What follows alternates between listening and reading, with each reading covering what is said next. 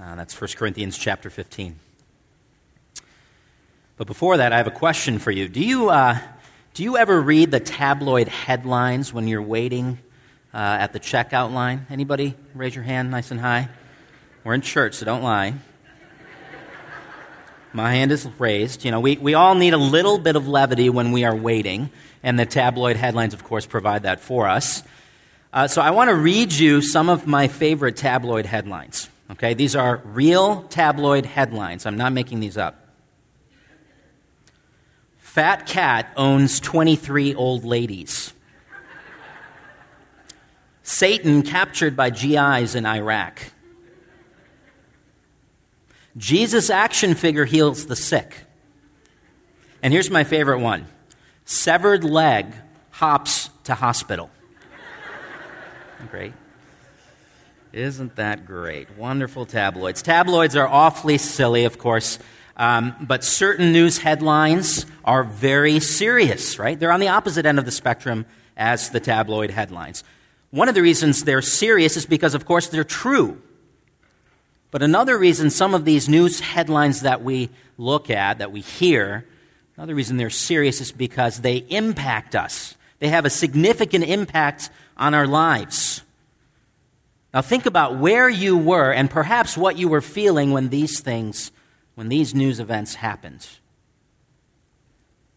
9 11, the fall of the Berlin Wall, the assassination of JFK, the first moon landing, D Day, now, of course, some of us weren't alive for these events, but we all know that these events had a significant impact not only on our lives or our little towns or the state or the nation, but the world. I mean, these are world altering events, all of them. You know, what would life be like today if 9 11 never happened? Or if D Day wasn't successful? Or the Berlin Wall was still up? But these events are minuscule in their importance and their impact when you put them side by side with the greatest event that has ever occurred in history, which is Jesus' life, his death, and his resurrection. No newsworthy event since the beginning of time has altered the course of history as much as Jesus coming to earth, dying a brutal death on the cross, and then being raised to new life after three days. Nothing even comes close. Nothing has sent so many massive ripples throughout history, whether we realize it or not.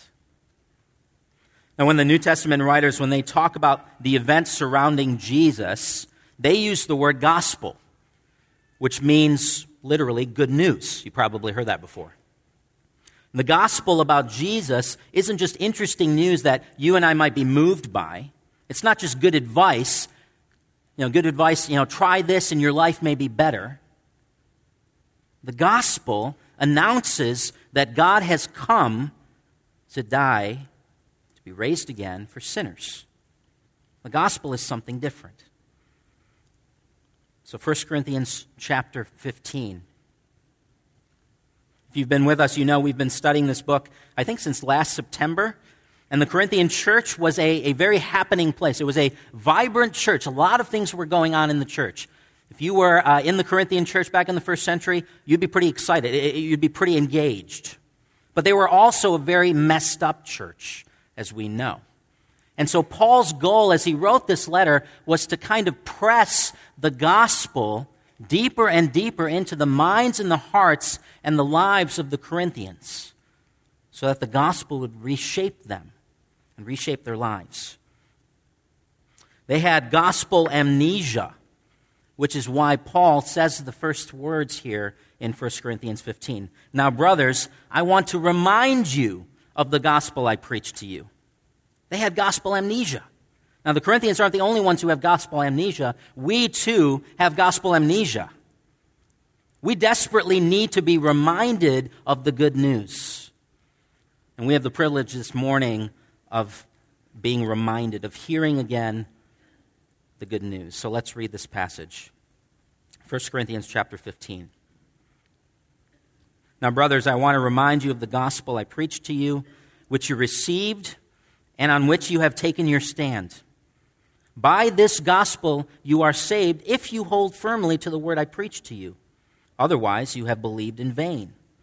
For what I received, I passed on to you as of first importance that Christ died for our sins, according to the Scriptures, that he was buried, that he was raised on the third day, according to the Scriptures, and that he appeared to Peter and then to the twelve.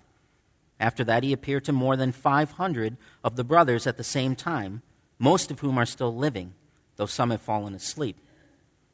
Then he appeared to James, then to all the apostles, and last of all, he appeared to me also, as to one abnormally born. For I am the least of the apostles, and do not even deserve to be called an apostle, because I persecuted the church of God. But by the grace of God, I am what I am. And his grace to me was not without effect. No, I worked harder than all of them, yet not I, but the grace of God that is with me. Whether then it was I or they, this is what we preach, and this is what you believed. Let's pray together.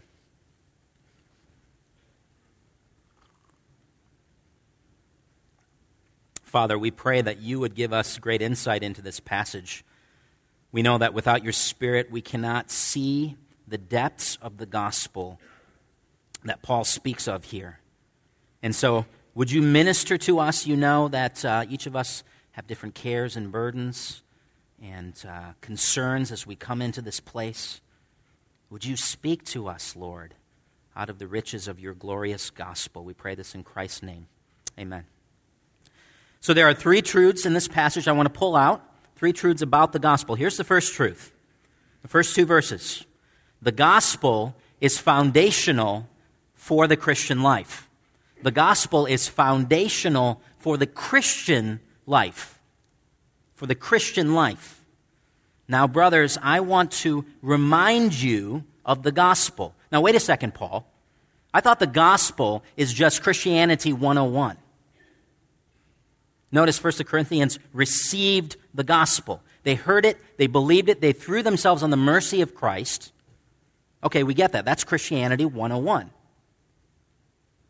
But then look what Paul says which you received and on which you have taken your stand. So the Corinthian church took their stand on the gospel. The gospel isn't just something we interact with or interacted with in the past. It has present force. It has present power. It has present energy in our lives. But beyond that, look at verse 2. By this gospel you are saved. Or more literally, by this gospel you are being saved. If you hold firmly to the word, which is the gospel I preached to you. They will be saved by this gospel if they continue to hold fast. So it's possible then to hear the gospel, maybe even to believe it on some level, but to not really hold fast to or stand on the gospel. But Paul here, he's saying, listen, you guys got to build your life on the gospel.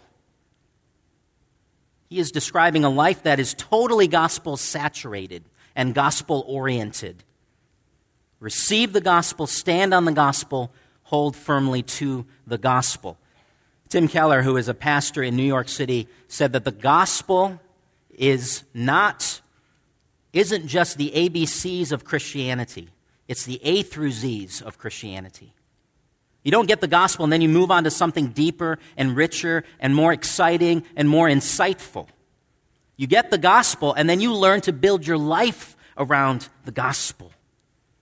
You let it get deeper and deeper into your hearts and lives. It's, it's how Christians begin, it's how we continue, and it's how we finish the race. It's not just the runner's blocks that kind of propel us through the beginning part of the race. It's everything that we need. It's all of the energy, all of the resources, everything that we need to get us started, to get us through the middle of the race, and to send us home at the finish line. That's what the gospel does. That's how the gospel should function in our lives. Is this how the gospel functions in your life? Is this how the gospel functions in your life? Have you received the gospel with faith and repentance? How many of you have? And if you have, do you build your life on the gospel? Do you hold firmly to the gospel every day? Do you stand upon the gospel? In your marriage, do you stand upon the gospel? When you're going through something difficult and painful and a heavy trial, do you stand upon the gospel? When you're confused or depressed, do you find hope in the gospel? When you're angry or proud or bitter, do you find humility in the gospel?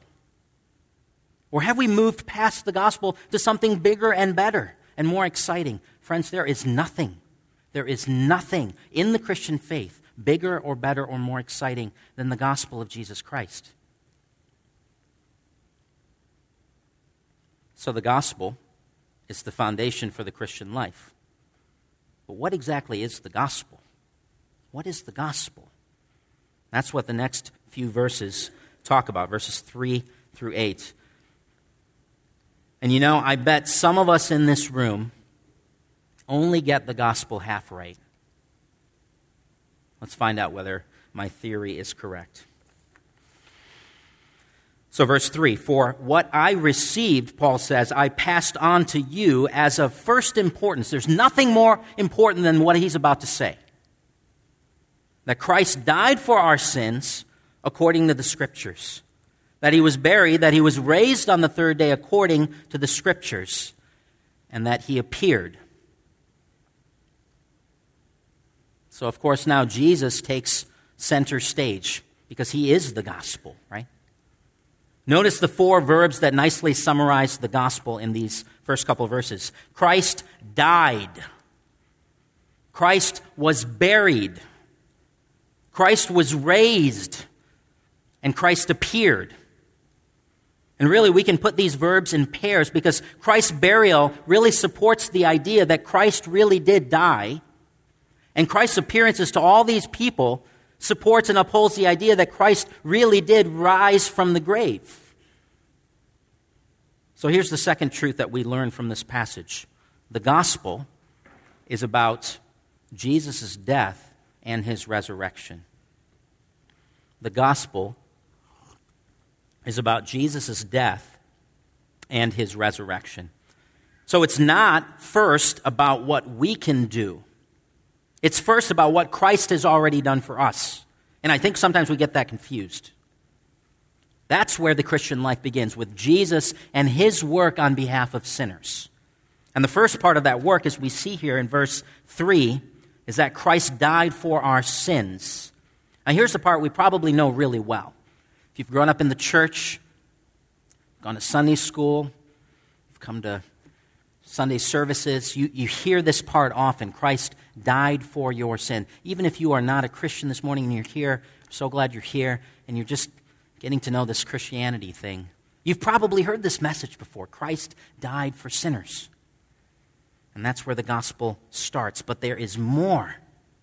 There is more. Verse 4 says that he was buried and that we, he was raised on the third day. Christ rose again. Now, this is really important because the Corinthian church didn't believe it. Look at verse 12 of chapter 15.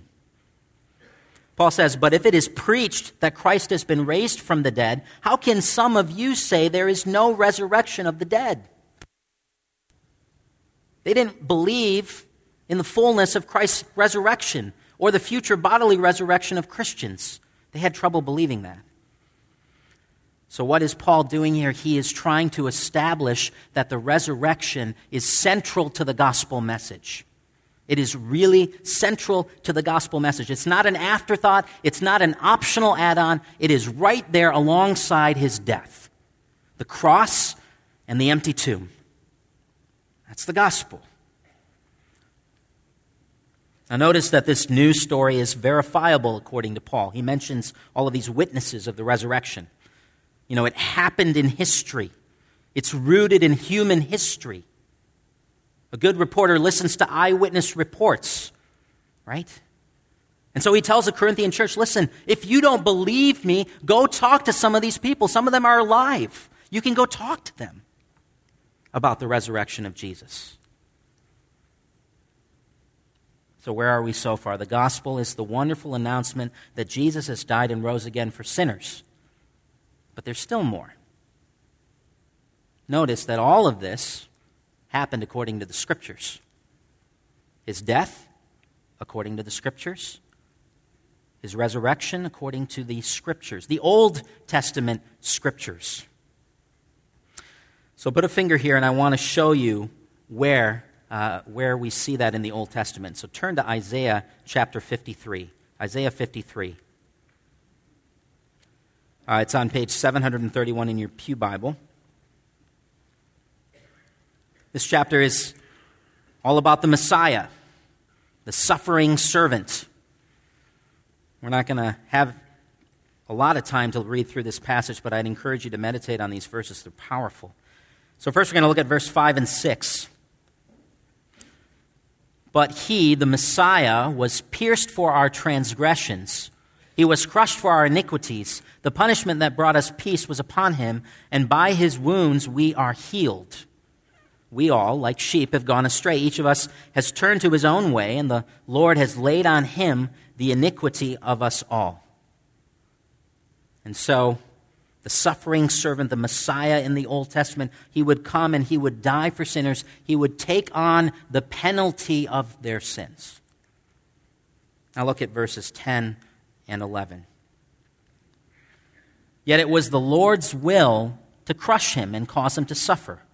And though the Lord makes his life a guilt offering, he will see his offspring and prolong his days. And the Lord uh, excuse me, and the will of the Lord will prosper in his hands. After the suffering of his soul, he will see the light of life and be satisfied. By his knowledge, my righteous servant will justify many, and he will bear their iniquities. And so the suffering servant doesn't only die for sinners, the suffering servant will be vindicated. He will be rewarded after his death with life and reign. That's what we see here. So, in other words, these incredible acts of love and brutality, of injustice and eventual glory, they all happen according to God's plan. God set these things in motion hundreds, thousands of years before they actually occurred. They weren't an accident. He put this thing together, He wrote this story for us. Okay. Back to 1 Corinthians 15. So we've established what the gospel is Jesus' death and resurrection. But why is this good news? Why is this good news? We've hinted at it already. Jesus' death paid the penalty for our sins, right? The gavel has dropped. We are acquitted, totally acquitted from all of the horrors of hell and the judgments of hell. We're totally forgiven. So for Christians, the Father's word is, I will, the Father's word is not, I will deal with you as you have done, but rather, I have atoned for you for all that you have done. You see the difference there? It's really important. This is the work of the cross. This is the work of the cross. But the gospel work is not complete until we think about the resurrection. Christ's bodily resurrection means we're not just forgiven, but we have new life. It means we're not only acquitted from hell, but we are accepted. We are accepted into God's presence. And we are lavished with gifts and blessings and privileges and positions. It means we're not only pulled out of Satan's family, no longer children of wrath, but we are now sons and daughters of the Heavenly Father. We were once terrorists. We were once nasty, awful terrorists who tried to usurp the king's rule.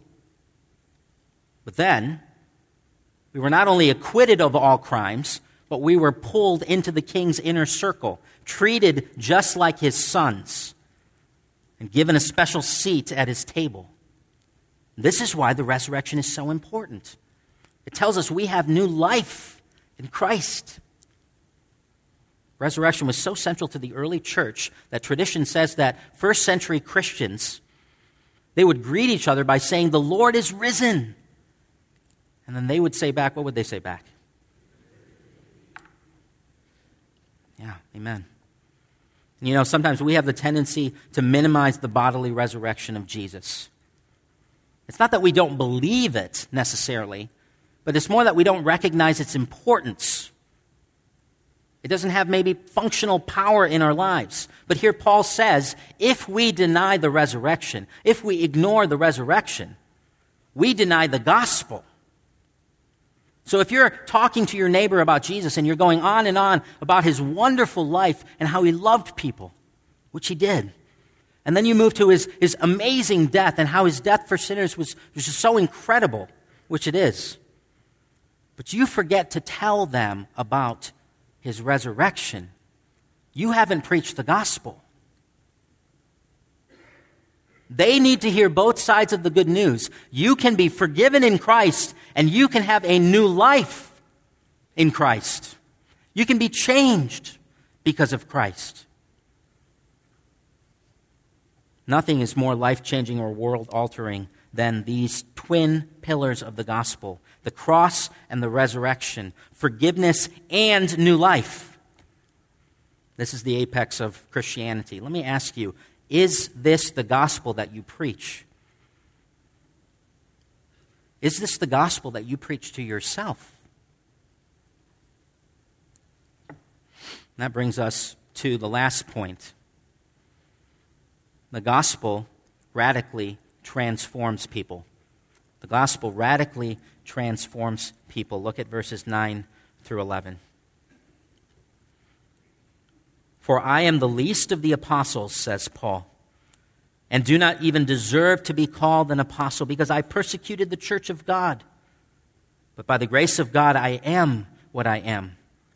And his grace to me was not without effect. No, I worked harder than all of them, yet not I, but the grace of God that was with me.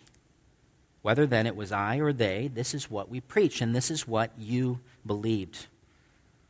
Paul's life was radically transformed by the gospel that he preached. Radically transformed. One moment he's killing Christians and organizing the downfall of the Christian faith. A few moments later, he's on a dusty road to Damascus and he encounters the living Jesus Christ. And nothing would be the same again for Paul. Nothing. Not only did God change his occupation from Christian killer to apostle and church planner, but God, perhaps more importantly, changed his heart. Do you see it in these verses? Notice first that he is extraordinarily humble. He says, I'm the least of the apostles, not deserving to be an apostle. You see, the gospel makes us humble proud Christian is an oxymoron. Paul is not feeling here a, a, sense of entitlement. He knows that everything he is, every honor he has as an apostle, is because of God's grace.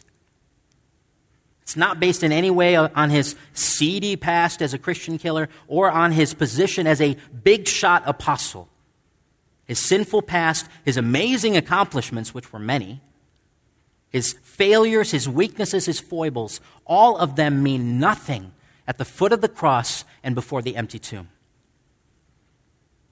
And so he says, By the grace of God, I am what I am. Grace defines Paul now. Not his sinful past, not his accomplishments, not his weaknesses, not his failure. Everything is swept aside at the foot of the cross and before the empty tomb. By the grace of God, I am what I am. Can we say that with any sort of authenticity this morning? Can you say that? I am okay because of gospel grace. That is what defines me now. That is what I associate myself with and identify myself with now. Nothing else. Do we have that kind of gospel oriented self acceptance in our lives? as we wake up Monday morning. Or have we lost the functioning power of the gospel and then we end up so emotionally fragile on Monday morning? Listen, with, without the gospel, you've got two paths that you're going to walk. Two paths. Your path will either be the pursuit of inflating your ego, building up your accomplishments and money and successes and so on, and you're going to die empty. That's the first path. The second path is you're going to pursue nursing your insecurities and numbing your pain. And that's going to end badly too. That path ends with depression and, unfortunately, for some, suicide. The gospel takes us off both of these paths by the way of the cross and resurrection. You see, Paul was emotionally healthy he was emotionally healthy because he went deep into the riches of the gospel. If you're a gospel oriented person, Christian, you have a realistic appraisal of yourself. You don't deny who you are, you don't deny your past. You have a realistic appraisal of yourself, and you have a robust view of God's grace to you in Christ Jesus. If you press the gospel like Paul did into, into our hearts, if we do this, we will be protected from the dangers of both pride and insecurity. And we will be humble. Notice also that the gospel didn't just transform Paul's inner life, his attitudes, it transformed his goals and his mission and even his work ethic. Look again at the passage. Verse 10, the last half. His grace to me was not without effect. No, I worked harder than all of them, all of the apostles. I worked harder than them.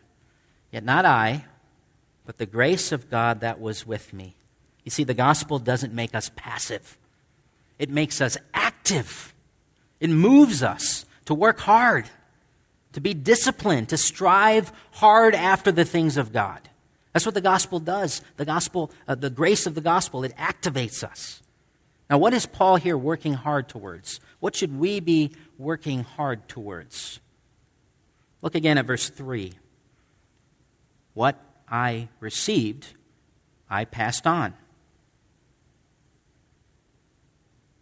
We should be working hard at passing on the gospel. And what is he trying to help the Corinthians do? Well, as we saw in the first couple verses, he's trying to help them stand firm on the gospel and to hold firmly to it for a lifetime. So God's grace activates us so that we are going to be making disciples. God's, the, the gospel not only humbles us and gives us a healthy sense of self, it certainly does that, but it energizes us and pushes us and motivates us so that we will preach the gospel, we will pass the gospel on, so that we will help one another hold firmly and stand upon the gospel. So, brothers and sisters, is the grace of God active in your life so that you are working hard at disciple making.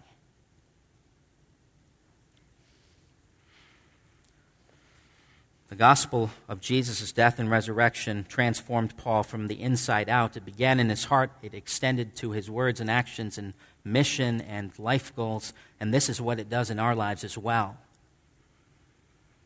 The gospel utilizes the twin graces of forgiveness from the cross and new life from the resurrection. You see, Paul wasn't just forgiven. He didn't just grab his ticket to heaven and, and, and sit on his bottom. He was a different person. He had new life. Now, is that your experience? Is that your experience?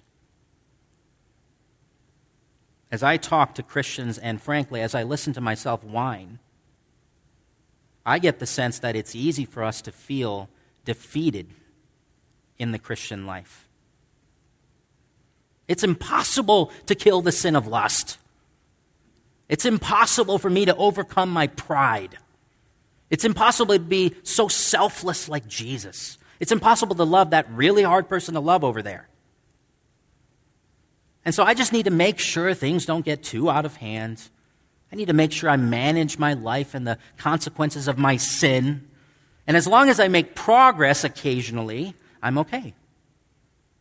And you know what? If I don't make progress, it's okay because I'm under the grace of the cross. I am forgiven. If you've heard yourself say something along those lines, you only believe half the gospel. You only believe half the gospel. You may give intellectual assent to the resurrection of Christ, and in two weeks, your hands may be in the air because you are praising God because He is alive. But the gospel that says resurrection is central to it is not functioning in your life. You're feeling defeated and discouraged when you could be experiencing new life and real, lasting change. Do you believe that? Do you really believe that you are a new person in Christ and that you can really change now?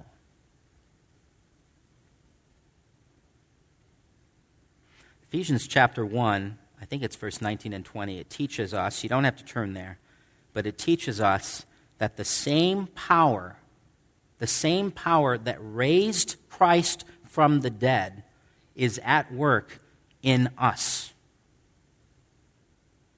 The same power that raised Christ from the dead is at work in Christians, is at work in you. So you have access to resurrection power every single day. Do you tap into that? Or are you going to give in to being and feeling defeated? So let's review. Three truths about the gospel. Number one, the gospel is foundation for, foundational for the Christian life. It's foundational for the Christian life. Number two, the gospel is all about Jesus' death and his resurrection. And number three, the gospel radically transforms us because we have access to resurrection power. If you're not a Christian here this morning, I hope you heard the best news in the world. God sent his son, Jesus, to die for sinners. He was raised again so that those very same sinners may have new life and have changed lives. And so you can be forgiven and you can have a changed life. So let me implore you to receive this good news with faith, which is trust or belief, and repentance, which is a turning from your sin and looking at the face of Jesus, your Savior. It's something you don't have to wait to do, you can do right now in your very uh, seats. If you are a Christian here this morning, I hope you heard the best news in the world again. God sent his son Jesus to die for you. He raised his son to new life for you so that you can have new lives. So you've received this gospel, but have you taken your stand on it? Do you build your life around this gospel? Do you build your life around the twin pillars of the cross and resurrection? Do you hold firmly to it? Do you draw strength from it? Brothers and sisters, don't be someone who only believes half the gospel. Because if you do, you will miss out on so much that God has for you in this life let me pray.